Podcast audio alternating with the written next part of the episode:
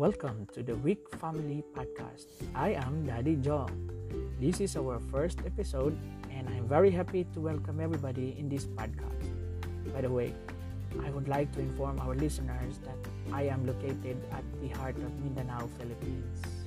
I am now in Cagayan de Oro City, but I am also working in Bukidnon. But despite that, naghihapon ta mag-podcast to help and share to our listeners about God, family, health and lifestyles, love stories, profession, and many other things. It's a great opportunity for me to share my thoughts and beliefs in all walks of life.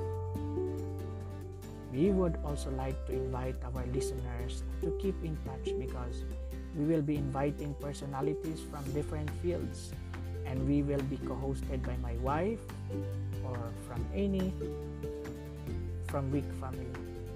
Before I bid goodbye, this is your Daddy John saying, The most important thing in this world is God, love, and family. God loves us all. The Week Family Podcast is now signing off. Daghan salamat.